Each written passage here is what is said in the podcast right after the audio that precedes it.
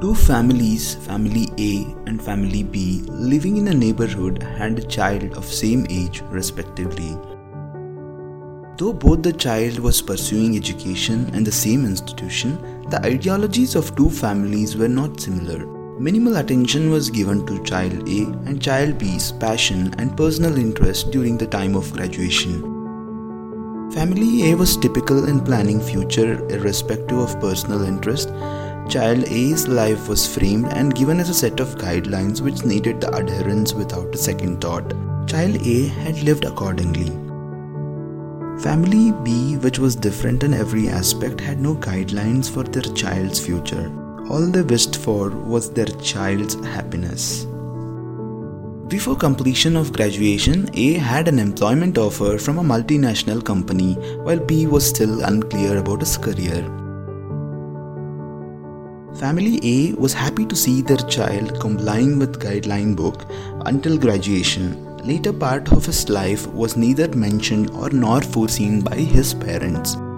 Family B was quite disappointed as their child could not get a job, but they was not timid like others. They believed and extended their moral support to their child. B could not find a source of income. He had to figure a way out. He started freelancing graphic designing, which was his passion. He could somehow manage to feed his family's bread and butter. As years rolled with the travel opportunities, promotions, hikes, he was successful professionally but started disliking the monotonous profession. Due to frequent business trips, he hardly visited his family in years. A's professional responsibilities scaled up while his personal space started shrinking. On the other hand, B's situation did not vary much, but he was content with his family and passion.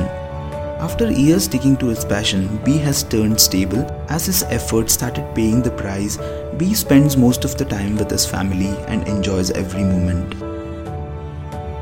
When carefully observed, life of A and life of B has successful growth in their own terms. One has grown prioritizing materialistic aspects and other with the life valued aspects.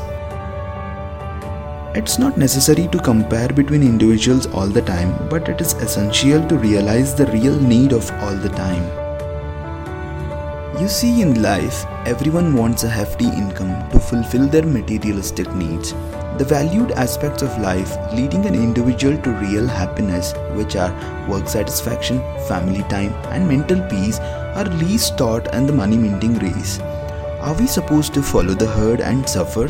Or be your own kind and have peace. Give it a thought. Thank you for taking your valuable time out of your day to hear this podcast. This is Amrit Gowda signing off.